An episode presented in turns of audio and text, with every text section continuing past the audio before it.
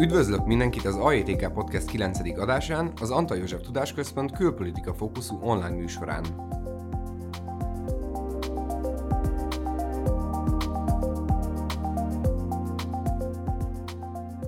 Én Miklós Norbert vagyok, a podcast műsorvezetője, az ázsiai és afrikai kapcsolatok iroda nemzetközi referense. Mai adásunk vendége Csizmazia Gábor, akivel a 2020-as amerikai elnökválasztás történéseit fogjuk megvitatni.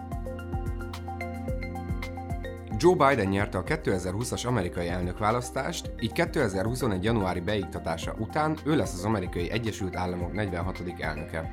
A szavazatok számlálása, amely végül viszonylag nagy fölényt eredményezett a győztes demokrata jelölt számára, igen sokáig elhúzódott. A majd egy hét, amíg az eredményt vártuk, több államban is rendkívül izgalmas és közeli versenyt eredményezett Donald Trump és Joe Biden között. A legmeglepőbb fordulatok Floridában, Arizonában, Michiganben és Nevadában érték a két elnökjelöltet, mivel több olyan állam is volt, ahol kevesebb mint 0,3% döntött a következő elnök személyéről. A választási győzelemtől függetlenül azonban a demokrata párt épp hogy csak elérte a 218 főt a képviselőházban, amely a többséghez szükséges, hiszen Biden pártja közel egy tucat helyet vesztett a republikánusok javára. Problémás lehet továbbá a demokrata elnök számára a szenátus, amely valószínű republikánus többséggel külön kihívások elé állíthatja a demokrata döntéshozatalt. Az amúgy is szokatlan elnökválasztás furcsaságához azonban a még regnáló Donald Trump is hozzájárult megszokott karakterével.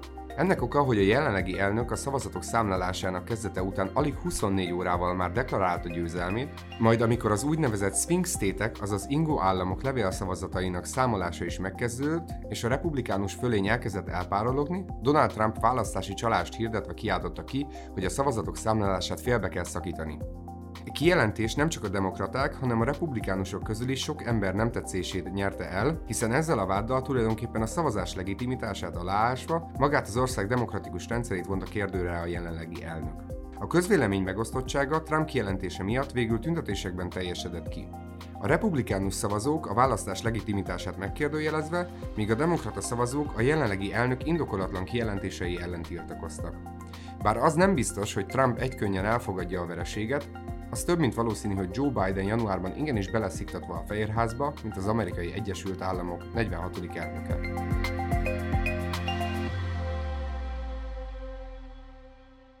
Gábor, köszönöm, hogy elfogadtad a meghívást. Köszönöm szépen.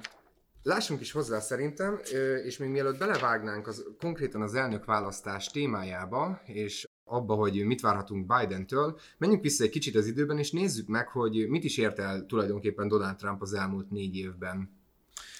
Trumpnak az elnöksége azért ér, több szempontból is érdekes, de ha a teljesítményt nézzük, akkor egyrészt azt kell kiemelni, hogy eléggé aktív volt. Tehát, hogy tulajdonképpen a mostani választás az alapvetően Trumpnak nem is a teljesítményéről szólt, hanem inkább a megjelenéséről, kommunikációjáról. Konkrét példa, bár teljesítménynek talán nem hozható föl, bár hogy Donald Trump teljesítményére nem jó példa, de abból a szempontból beszédes, hogy a koronavírus járvány gyakorlatilag ez vitte el Trumpnak az elnökségét, mert a koronavírus járvány is annak a szövődményei, tehát nyilván értelemszerűen az emberveszteség, tehát a halálozás arány, illetve az amerikai gazdaságra meg társadalomra foglalkoztatása például hatott negatív hatásai eredményeképp elég jól támadható volt ugye az elnök, nem beszélve a retorikájáról, meg a kommunikációjáról. Összességében támadható volt, hogy hogyan kezeli a, magát ezt a, ezt a járványt, illetve ezt az egész vírushelyzetet. Ami azért érdekes, mert ha megnézzük Joe Biden-t, akkor tulajdonképpen neki nem is igen nagyon volt terve. Pontosabban nem volt konkrét elképzelése, hogy most azt tudjuk, hogy felállított egy ilyen task force, tehát egy ilyen munkacsoportot, vagy valamiféle kis csoportot, ami kifejezetten arra összpontosít, hogy na akkor mit hozzanak létre, vagy milyen intézkedéseket hajtsanak majd végre.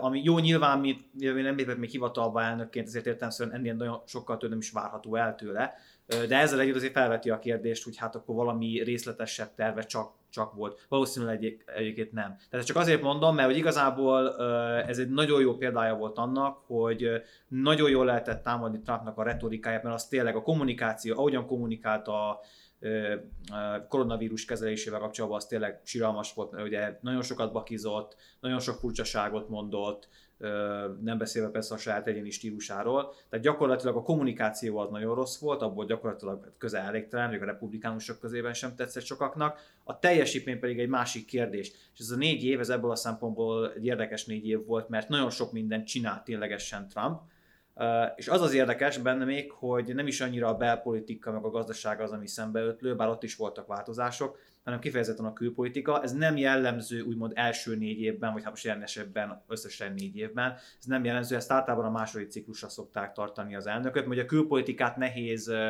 a választásokon, illetve a hazai megítélésben politikai apró pénzre váltani. Külpolitikában elképesztően aktív volt Trump, ami harmadrészt, hogy még egy érdekes ember bemegyek, azért is volt szembeötlő, mert amikor ő hivatalba lépett 17-ben, akkor ővel szemben azt a kritikát fogalmazták meg, nem alaptalanul a választási ígéretek fényében, hogy ez majd egy ilyen izolacionista, elvonuló, nacionalista, külpolitikát fog majd jelenteni az Egyesült Államok részéről. Tehát igazából nem fog, elássa majd a NATO-t, visszavonul a nemzetközi szervezetektől, meg intézményektől, és úgy általában nem foglalkozik a külvilággal. Ez persze részben bejött, tehát a retorikában meg egyes kezdeményezésben lehet látni, hogy hátrafordított nemzetközi szervezeteknek, de egyébként rendkívül aktív volt maga a külpolitika.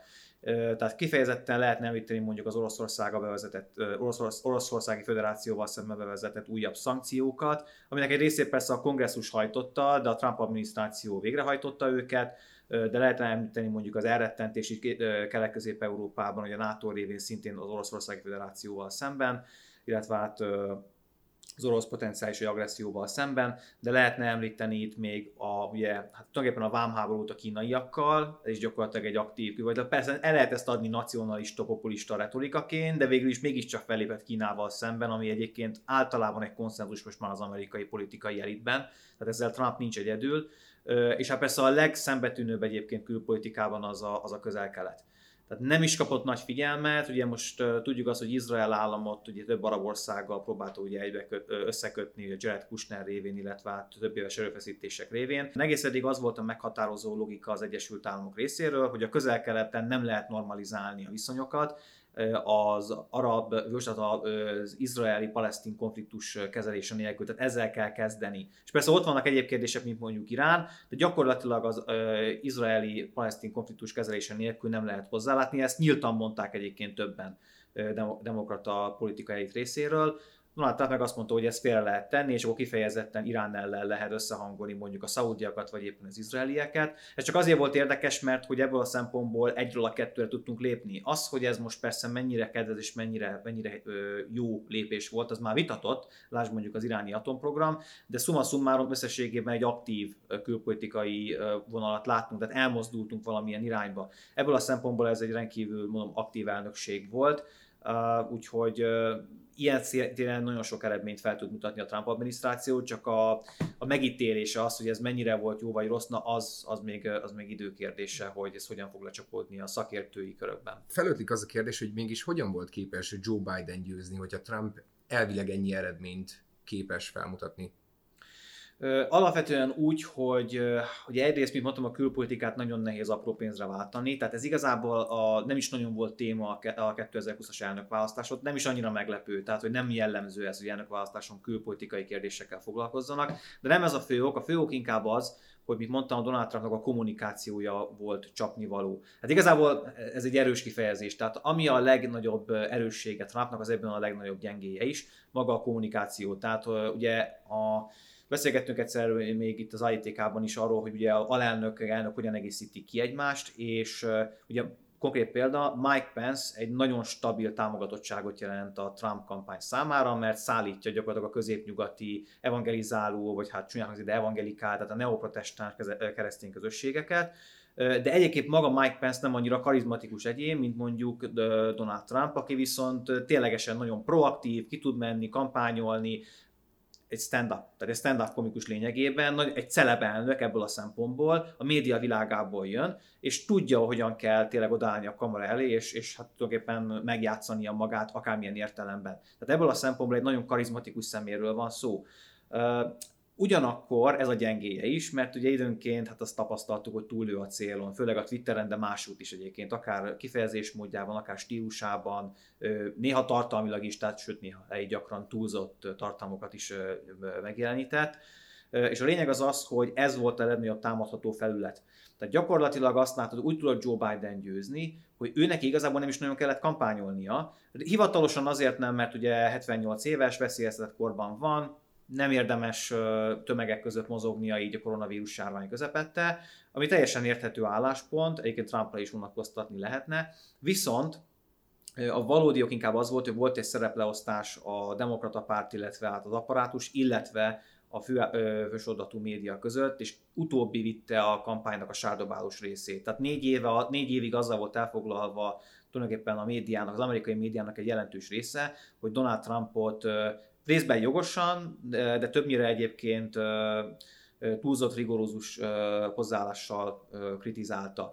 Nagyon sok példát lehetne mondani. Ugye, én említettem a, a közel-keleti ugye, változásokat. Most Donald Trump volt az első amerikai elnök, aki a leges-legelső külföldi útját a Szaúd-Arábiában kezdte konkrétan. Szaúd-Arábiából átment ugye Izrael államba, Izrael államból pedig Olaszországba, illetve át Vatikán államba. Ami azért érdekes, mert ezzel az egy úttal a három Ábrahám vallás képviselőit meglátogatta, illetve köz, ö, spirituális központjait. Na most ezt nagyon jól le lehetett adni Mike Pence támogatói körében, tehát ők abszolút nyitottak voltak rá, a média viszont, aki erre nem fogékony, erre nem figyelt. Ezért, ha rákerestek és megnézitek, hogy ekkor, amikor ő kim volt ugye Szaúd-Arábiában, meg Izraelben, meg a Vatikánban, akkor milyen hírek jöttek le, akkor olyan vezető híreket láttok, hogy Melania Trump nem fogta meg a reptéren a kezét, hogy úgy néznek ki a pápa mellett a Trump család, mint a gyászhuszárok, tényleg úgy néztek ki egyébként, tehát hogy tényleg furcsán, és akkor rá két nap múlva derült ki, amikor emlékszem Justin Trudeau volt ott, hogy egyébként vatikáni protokoll, vagy szentszéki protokoll pontosabban, tehát feketében kell menni a legtöbb világi vezetőnek.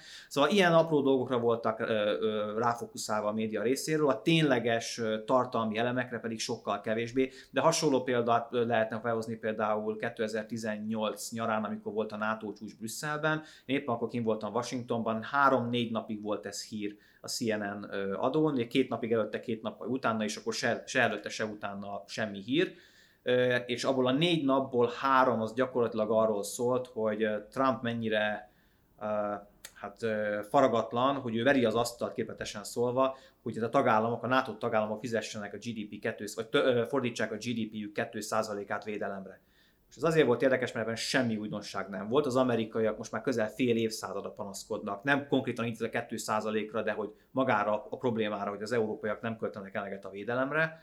Semmi újdonság nem volt Trump kritikájában, tulajdonképpen megalapozott volt, csak persze a stílus volt, meg a modor volt eléggé faragatlan, mert persze a részletek, amikor konkrét számadatokat dobott be Donald Trump, meg az, hogy hogyan működik ez a befizetés, az volt pontatlan, de maga a probléma az, az teljesen korrekt volt, Magára a NATO csúcsnak az eredményeiről, mert nagyon keveset lehetett hallani mondjuk a CNN-en, hanem mondjuk utána kellett olvasni egyéb helyeken. Szóval alapvetően ez érződött, hogy a, a karakterét, Trumpnak a karakterét támadták, amit az részben saját magának is köszönhet, mert mondom, teremtette magának ezeket a helyzeteket, és volt egy ilyen leosztás Biden, a Biden kampány, illetve a média között, hogy a média az viszi a sárdobálós részét, Bidenék pedig hát próbálják úgymond mobilizálni a saját támogatóikat. Egy gondolat, egy rövid gondolat még ehhez, most az elmúlt hetekben voltak freudi elszólások egyébként pont a CNN és egyéb körökben, a média részéről, hogy hát most igazából meg vannak szeppenve ők is. Tehát Dan Lemon vagy Chris Cuomo, tehát a fő, fő műsorvezetők a CNN ö, csatornán,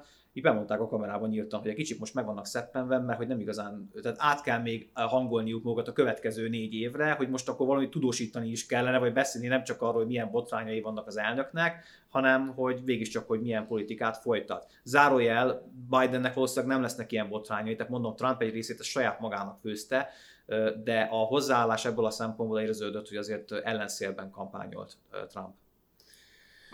Trump szavait idézve, stop the counting. Na már most Trump, mint a karakteres és megmondós elnök, nem olyan nagy csoda, hogy így próbálta zátonyra futtatni egy kicsit, úgymond magát a választási eredményeknek a legitimitását, ha szabad így fogalmazni. A kérdésem ezzel kapcsolatban az lenne, képes lesz-e Trump zátonyra futtatni a politikai átmenetet? Szerintem nem, ebből a szempontból optimistább vagyok. Részben azért nem, mert ugye átmenetről, ugye ha már angol kifejezés használnak, hogy a transition, tehát az áttétről most még igazából nem beszélhetünk, majd akkor beszélhetünk róla, hogyha Biden ténylegesen megválasztják az elektori kollégium részéről, ugye ez december 14-én lenne esedékes. Egyébként ez fog történni valószínűleg, tehát én, én nem tartom valószínűleg, hogy Trump, ugye most Trump ügyvédje azt mondja, hogy ő neki van valami komoly bizonyíték arra, hogy Nevada államban vagy más államban milyen rendszerzési csalások voltak, ha, ha ez valóban így van, akkor már előhozakodhatna vele, mert szorít az idő. Tehát ezt tényleg időben kellene tényleg felhozni. De mindegy, szóval visszatérve uh, az át, átvezetésre, illetve a váltásra, Azért nem valószínű kisiklatja, mert mondom, akkor fog ez releváns kérdésé válni, amikor már Biden ténylegesen megválasztják, és ugye meg lesz ténylegesen az át, átadás átvételi mechanizmus, illetve folyamat.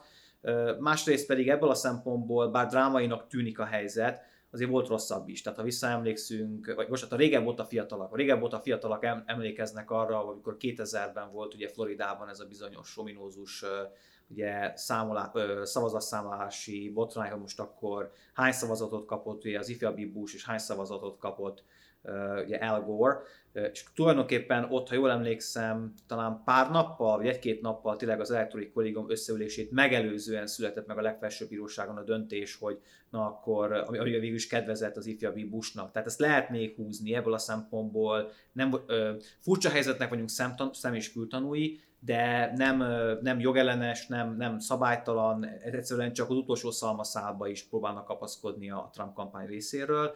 Szerintem az átadást átvételt ezt érdemben nem fogja megakadályozni. Néhányan egyébként a Trump adminisztráció részéről jelezték is, no, nem verték nagy dobra, de, de jelezték is, hogy ha lefutottak ezek a perek, amiket Trumpék indítottak több államban, ugye egy közel egy tucat perről beszélünk, ha ezek lefutottak, függetlenül az eredmény, hát nem függetlenül az eredményt, hanem tényleg, hogyha elveszítették a pereket, és tényleg ez lesz a végeredmény minden szempontból, hogy Biden megnyerte a választást, akkor lett békés átadás átvétel lesz.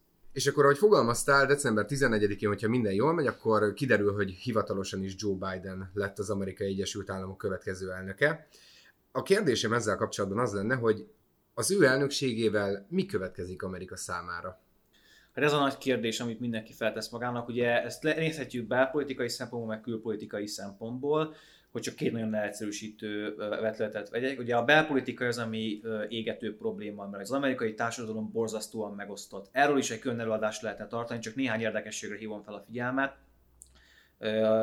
Jelen pillanatban az Egyesült Államok legtöbb szavazatot, tehát lélekszám alapján legtöbb szavazatot elnyert elnöke, az Joe Biden. A második legtöbb szavazatot elnyert elnök pedig, vagy hát politikus, pedig Donald Trump és ebben benne a számlásban van Obama is. Tehát Trump jelen pillanatban hiába veszített, az a több mint 70 millió szavazat, amit kapott, az egyébként több, mint amit Obama kapott 2008-ban vagy 2012-ben. Ami azért érdekes, mert négy évig azt lehetett hallani, hogy Trump mennyire rasszista, bigót, homofób vagy egyéb különböző jelzőkkel illették, és ugyanezt illették egyébként támogatóit is. Tehát ez felveti a kérdést, hogy akkor milyen állapotban van az amerikai társadalom. Nem hiába hívták most újra elő különböző interjúkban uh, Barack Obamát, és megkérdezték, hogy hát, na, hát nem tették föl neki nyíltan ezt a kérdést, de hogy milyen érzést, ha úgy tetszik ezt mondani, hogy hát te egyesítetted a nemzetet, négy, illetve nyolc évig. Ugye Obamának ez volt gyakorlatilag a, hát ha úgy tetszik, érzelmi szempontból a programja, hogy egy, hogy, hogy angolul unifier, tehát hogy egyes egysébe kovácsolja a nemzetet, ami ugye az iraki háború árnyékában eléggé megosztott volt, még 2008-ban, amikor ugye megnyerte a választást, és hogy milyen érzés az, hogy, hogy, hogy jön, jön egy megosztó figura Trump, és van rá egyszerűen igény. Tehát, hogy szorosabb lett ez a választás, ennek a választásnak a kimenetele, még így is, hogyha figyelembe vesszük, hogy az elektori kollégiumban azért, ha valóban ez a végeredmény, ez, ez lesz a végeredmény, mint most, akkor tulajdonképpen uh, szilárd Biden győzelemről beszélhetünk, de hogyha lélekszámot nézzük, akkor azért ezek körülbelül jó számolom 5 vagy 6 milliós különbség egy több mint 300 milliós országban. Tehát gyakorlatilag eléggé megosztott az amerikai társadalom, ezt ugye Barack Obama is mondta, úgyhogy Bidennek elméletileg az lenne a küldetése, ugyanúgy, mint Obamának, hogy unifier. Tehát, hogy egy, egységesíteni az amerikai, vagy egyesíteni, bocsánat, egyesíteni az amerikai nemzetet. Nehéz dolga lesz, mert hát nagyon nagy a feszültség egyébként, főleg a hangadók körében, mind jobb, mind bal oldalon. Biden pedig ugye nem igen mer ezbe beleszólni, mert, e, mert nem egy olyan erős karakán politikus, mint akár Barack Obama, vagy akár Donald Trumpról ez elmondható. És tulajdonképpen már vannak jelei annak, hogy a fő kérdés az az lesz, hogy Biden a nagyon sokszínű demokrata koalíciójának a radikális tagjait hogyan tudja majd kordában tartani, mert ott azért, hát most erős kifejezése ez, de képletesen szóval fenik a kés. Tehát lehet már ilyeneket hallani, voltak, akik azt mondták, talán MSNBC-n, hogy hogy elő kell venni azokat a közszereplőket, akik Trump agendáját, meg Trumpnak a nézeteit osztották és terjesztették, és nem szabad őket még egyszer nyilvánosság elé állítani. Tehát ez a gondolat is előmű, ami mondjuk elég érdekes üzenet, hogy egységet akarsz teremteni az amerikai társadalomban. Úgyhogy tulajdonképpen ez, a, ez lesz a fő kihívás a belpolitikában. Külpolitikában a kihívás az, az lesz, hogy hogyan normalizálja a viszonyát nyilván a szövetségesekkel, és hogy hogyan tudja továbbvinni a, az amerikai külpolitikát komolyabb törés nélkül, mert általában nem jellemző stratégiai szinten, hogy nagy törések lennének elnökváltáskor. Tehát most mondok néhány példát, én valószínűtlenek tartom, hogy Iránnal újra az atomalkut meg tudná kötni. Tett ilyen kijelentéseket egyébként Biden, hogy majd a Párizsi klíma megállapodásba visszavezeti az Egyesült Államokat, a WHO-ba vissza fogja vinni. Tehát tett, még az sem kizárt, hogy a TTIP, tehát a transatlanti szabadkereskedelmi és beruházási partnerség az, az újabb lendületet nyer bár halkan megjegyzem, ez nem Trump miatt csiklott ki, de hogy alapvetően elképzelhető, hogy lesznek ilyen kezdeményezések, de akkor megint visszajutunk a belpolitikára, ahol rendben van, de hogy lesz-e rá tényleg politikai, meg, meg társadalmi tőke ahhoz, hogy ezt ténylegesen megvalósítsuk. Úgyhogy az elsődleges kérdés az, hogy odahaza egységet tud-e teremteni újra az amerikai közéletben.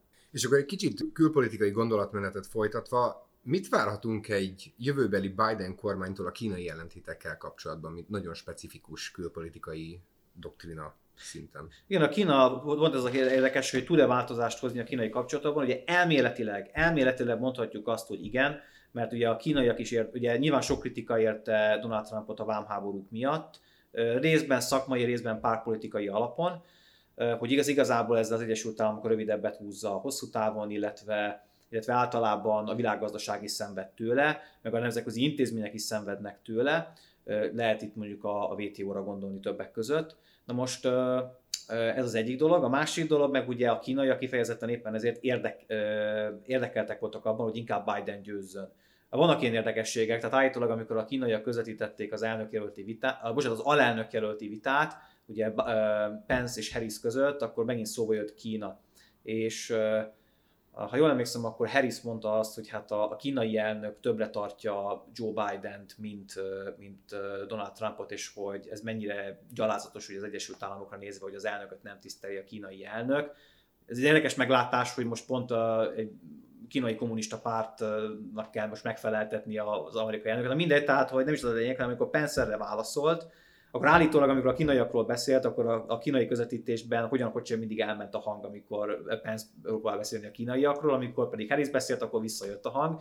Tehát, hogy érződött, hogy a kínaiak, kínaiak inkább Biden szeretnék, sőt a hírszerző ügynökségek is mondták, hogy megint valószínű, hogy lesznek kísérletek arra, hogy külföldi erők beavatkozzanak az amerikai elnökválasztásba, és hogy az oroszok állítólag Trumpot szeretnék, nekem vannak fenntartásaim ezzel kapcsolatban, lásd az említett szankciók, a kínaiak pedig inkább Biden szeretnék, de hasonló az irániakra, tehát irániakról is megemlítették, hogy ők is beavatkoznának, aztán, hogy ez ebből mi lett, azt nyilván a hírszerzők jobban tudják, sőt, tehát ők azok, akik igazán tudják ezt, de a lényeg, hogy elméletileg lehetne vált, számítani változásra Biden részére, vagy enyhülésre. Nem igen van rá politikai étvágy Washingtonban. A probléma az amerikai-kínai kapcsolattal az igazából az, hogy nem is a politikai elitet kell meggyőzni arról, hogy valamiféle határozott álláspont kell, következetes álláspont kell Pekinggel szemben, hanem a nagy gazdasági szereplőket. Tehát valóban van egy gazdasági interdependencia a felek között, de például nagyon jó stresszteszt volt ebből a szempontból Trumpnak a vámháborúi, ugye folyamatosan ment az adokkapok, hogy hogyan emelték fel ugye több millió dollárral a különböző, több millió dollár értékben a, oda-vissza ugye a védővámokat, és lehetett látni, hogy mivel az amerikai gazdaság többet fogyaszt egyszerűen, többet importál Kínából, mint amennyit a kínaiak ugye importálnak az Egyesült Államokból, ezért Kínának hosszú távon ez jobban fog fájni. Az más kérdés, hogy milyen járulékos veszteségek vannak közvetve a világgazdaságban, ugye ezért is érte kritika Trumpot, viszont sokkal komolyabb összefonódások vannak egy-egy konkrét nagy vállalat részéről. Mondok egy konkrét példát, NBA. Az NBA-ben, ha visszaemlékeztek, akkor ugye, amikor Hongkongban indultak a tüntetések, akkor az egyik NBA, nem emlékszem pontosan melyik csapatnak a játékosa felszólalt, hogy hát támogatja a hongkongi tüntetőket a demokrácia és szabadságért volt küzdelmükben. Aztán valaki fölemelt egy telefont és rászólt az NBA vezetőségétől, hogy ilyeneket ne igen mondjál, mert hát elég nagy piac a kínai piac, és hát a közvetítői meg egyéb jogokat azért nem kellene elveszíteni, vagy legalábbis nem kéne kiszorulni a kínai piacról. És akkor néhány héttel később LeBron James, szintén NBA játékos, aki soha nem rejtette vék alá a véleményét mondjuk Trumpal szemben, és eléggé érdekes, megosztó gondolatai voltak mondjuk az amerikai társadalomról, rendszer szintű rasszizmus vagy egyéb gondolatokról, kiáll a kamera elé és mondja azt, hogy hát igen, a hongkongi kérdés azért bonyolult, inkább ne szóljunk bele, mert, mert ez, ez egy nagyon komplex összetett kérdés.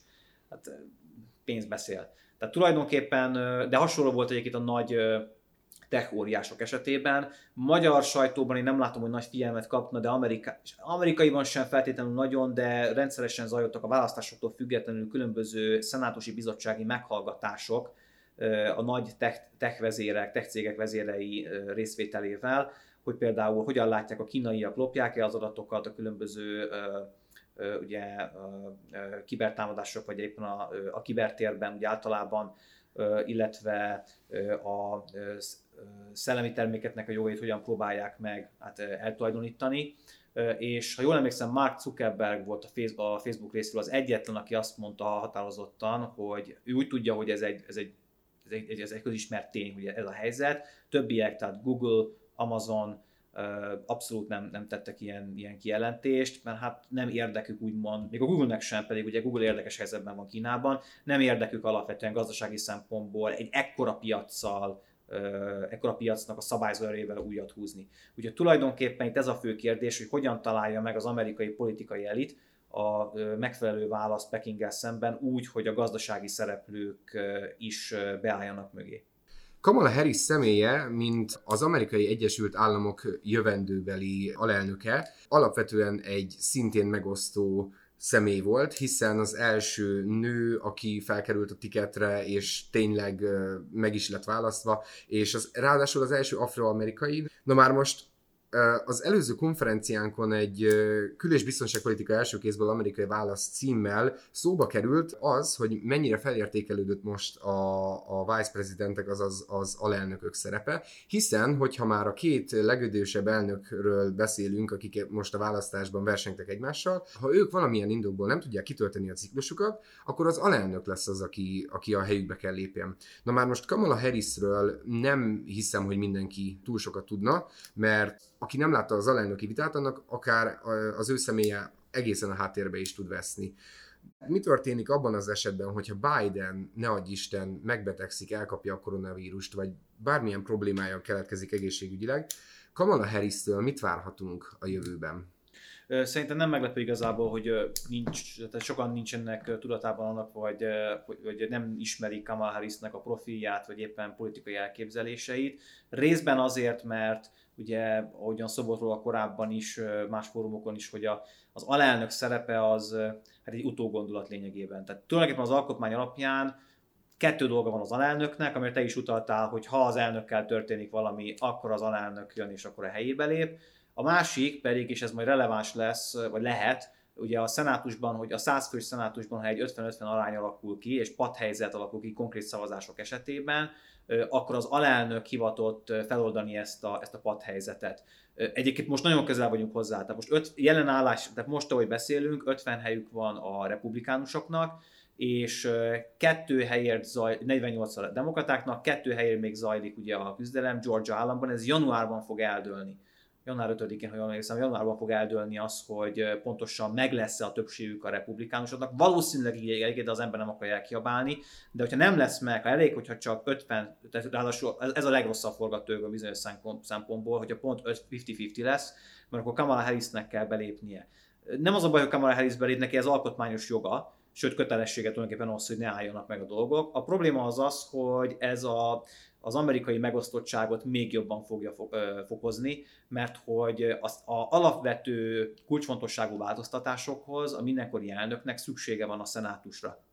Lehet ez akár legfelsőbb bírói kinevezések, ez lehet nagyköveti kinevezés, tehát bármi gyakorlatilag, ez szüksége van a szenátushoz, és hogyha nincs meg a szenátusban a többsége, és elég sokszor mondjuk az alelnöknek kell eldönteni különböző vitákat, akkor, és most nem feltétlenül stratégiai kérdésekről beszélünk, hanem bármilyen jellegű kérdésről, akkor ugye felvetődhet az a vád, főleg a kritikusok részéről, hogy hát bár teljesen szabályos, teljesen alkotmányos, de mégiscsak arról van szó, hogy a végrehajtó hatalom az tulajdonképpen megold egy olyan problémát, amit a törvényhozó hatalomnak kell végeznie, és ugye nem biztos, hogy ez, főleg az említett ugye szavazati arányok fényében, ekkora szintű társadalmi legitimációja mondjuk van-e a Biden adminisztrációnak. Na persze ez egy ilyen ideológiai, meg, meg politikai elméleti kérdés. A másik oka, amiért Harris a háttérbe szorult, az valóban az, hogy megosztó személy. Tehát ő eredetileg még indult ugye az, elnök, az elnöki pozícióért,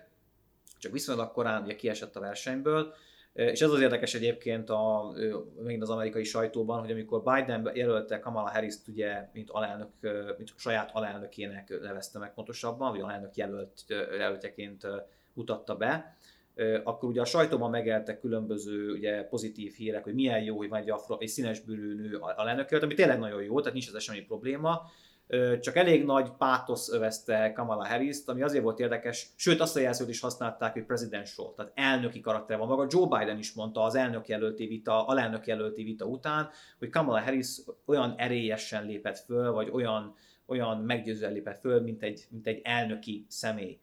És ilyen jelzőkkel illették harris ami azért furcsa, hogy ha Harrisnek tényleg ilyen vonásai vannak, akkor miért nem őt indítottátok? Tehát főleg úgy, hogy fiatal, főleg úgy, hogy nő, főleg úgy, hogy színesből, tehát hogy minden feltételek megfelel, hát egyszerű oka van, mert szakpolitikai kérdésekben viszont nagyon megosztó dolgokat fogalmazott meg, mind a kampány során, de azt megelőzően is. Mondok egy konkrét példát Joe Bidennel szemben. Az egyik, amikor még nyolcan voltak versenyben a demokrata oldalon az elnökjelöltségért, akkor szóba jött a második alkotmány kiegészítés. Tehát azt, hogy most akkor milyen feltételek mellett lehet fegyvert tartani, hordani az Egyesült Államokban, és ugye a demokraták szeretnék ezt amennyire csak lehet korlátozni, de ugye a republikánusok meg kifejezetten ragaszkodnak hozzá, és alkotmány kiegészítést csak úgy megváltoztatni nem lehet. Na a lényeg az az, hogy felvetődött az, hogy milyen jogi megoldások lehetnek ennek orvoslására, és Kamala Harris tett egy javaslatot, amire Joe Biden azt mondta, hogy hát ezt nem lehet megcsinálni, ez alkotmány ellenes. Tehát konkrétan ez, ez nem működik az, ami Kamala Harris mond, és akkor Harris csak viccesen annyit mondott neki, hogy hey Joe, ahelyett, hogy azt mondod, hogy miért nem tudjuk megcsinálni, miért nem mondod azt, hogy yes we can. Ugye utalva a Biden-Obama, vagy Obama-Biden kampányra, ugye 2008 hogy yes we can, ami ugye, ugye Biden meg csak idézett, hát azért, azért nem tudjuk, azért no we can't, because, mert alkotmányrendes, tehát nem lehet ezt csak úgy megcsinálni. Úgyhogy ebből a szempontból volt, voltak ilyen érdekes villangások egyébként Harris meg Biden között, de a legismertebb az volt, amikor Harris azzal vádolta Biden-t, hogy hát nem vádolta, de sugalta, akkor inkább azt mondom, sugalta, hogy Biden együttműködő a rasszistákkal. Konkrétan azt mondta Harris, hogy Biden, Bidennek az egyik erényeként tüntetik fel úgy általában a kampányban, hogy ő mérsékelt, hogy ő megint csak visszautólag az egységteremtő szerepre, hogy ő neki tényleg 47 éves tapasztalattal a háta mögött, ő tulajdonképpen ö, több ízben bebizonyította, hogy képes együttműködni a másik oldallal, tehát a republikánusokkal, ami tényleg egy dicséretes dolog, ö,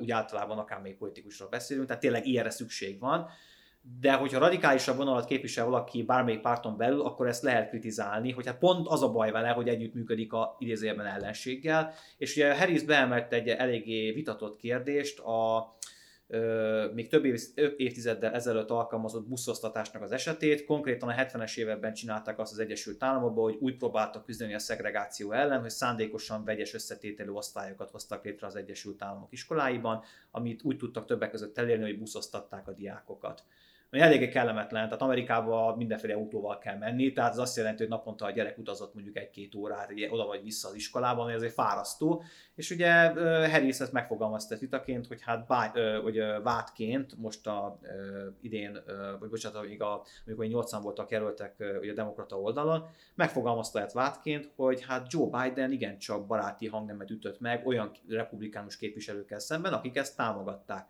És Harris ezt úgy tette, most idézem magyarul, hogy hát nem mondom, hogy Joe Biden rasszista, de, és akkor folytatódik a mondat, ismerjük az ilyen mondatokat, tehát ez eléggé kellemetlen, és ugye általában Amerikában, ugye, és ráadásul 2020-ban vagyunk, tehát zajlanak a BLM tüntetések az országban mindenfelé, Uh, amiről mindenkinek persze megvan a maga véleménye, hogy ez most nemes célt szolgál, de időnként ugye uh, kicsúszik az irányításból, tehát alapvetően egy eléggé uh, vitatott kérdés, és hát azért lerasszistázni valakit, vagy azt arra utalni, hogy ő rasszistákkal jó kapcsolatban volt, egy ilyen közegben, ilyen környezetben azért az elég erős hát, kijelentés, vagy, vagy, vagy sugal fogalmazunk úgy, és általában, még akkor is, hogyha politikai ellenfelemmel szemben teszem.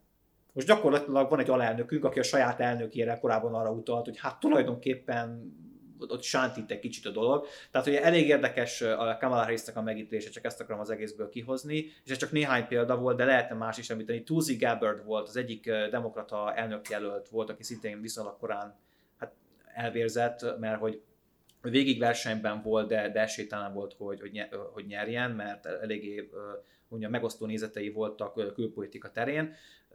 De Tulsi Gabbard szembesítette Kamala harris azzal, hogy a Harris korábban ügyész volt Kaliforniában, és elég sok afroamerikait, afroamerikainak az őrizetbevételét, illetve hát bezárását hagyta jóvá olyan bűncselekményekért, vagy olyan kiárásokért, mint mondjuk marihuana fogyasztás. Ez azért érdekes, mert évekkel később Harris már megkérdezték egy irány interjúban, hogy na, szívtál marihuánát, és akkor csak elnevette, hogy hát tulajdonképpen igen, tehát volt rá példa. És ugye a Tulsi Gabbard beolvasta neki, hogy hogy van ez, hogy te embereket bezáratsz azért, mert marihuana fogyasztanak, te meg évekkel később viccelődsz azon, hogy egyébként te is megcsináltad, és semmi következmény nincs. Tehát hogy ezért mondom, hogy vannak ilyen megosztó megjelenései Kamala Harrisnek, de hasonló a helyzet egyébként, ha jól emlékszem, egy nappal vagy két nappal a választások előtt, tehát most novemberben, tett olyan kijelentést, és még videót is hoztak ezzel, hogy ugye ez egy vita Amerikában, hogy equality vagy equity. Hogy az egyenlőség az, az egyenlő startot jelent, tehát hogy egyenlő esélyekkel indulunk, ami gyakorlatilag azt jelenti az equality kifejezés alatt, hogy megvan adva a lehetőség mindkettőnknek, és akkor persze az, hogy ki mennyire tehetséges, vagy ki milyen egyéb hogy mondjam, családi, vagy bármilyen társadalmi, bármilyen egyéb hátszél, rendelkezik, vagy hogy mondjam, inkább kegyelem, akkor inkább úgy mondom, tehát ami, ami nem meritokratikus, hanem egyszerűen csak adottság, ami beszerzett az évek során, az ugye változó.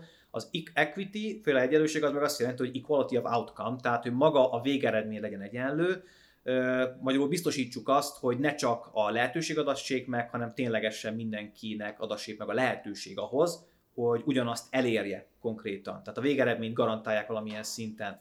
És ugye ez elég, tehát főleg republikánusok körökben erről mindenkinek az jut eszébe, hogy szocializmus ami persze túlzás európai szemmel nézve, Amerikában egyáltalán nem az. Tehát, hogy alapvetően vannak ilyen vitatott témák a Kamala Harris részéről. Nem hiába volt az, hogy a demokrata párt egy, nem őt indította elnöknek, kettő, miután ő volt az alelnök, jelölt, nem igen mutatták úgy általában tévében sem. Már értem, voltak nyilvános megjelenései, de egyetlen egy darab sajtótájékoztatót nem tartott. Köszönjük, hogy elfogadtad a meghívást, Gábor, hallgatóinak pedig köszönjük a figyelmet. A következő podcast témája a kínai népköztársaság külpolitikája lesz Xi Jinping korában.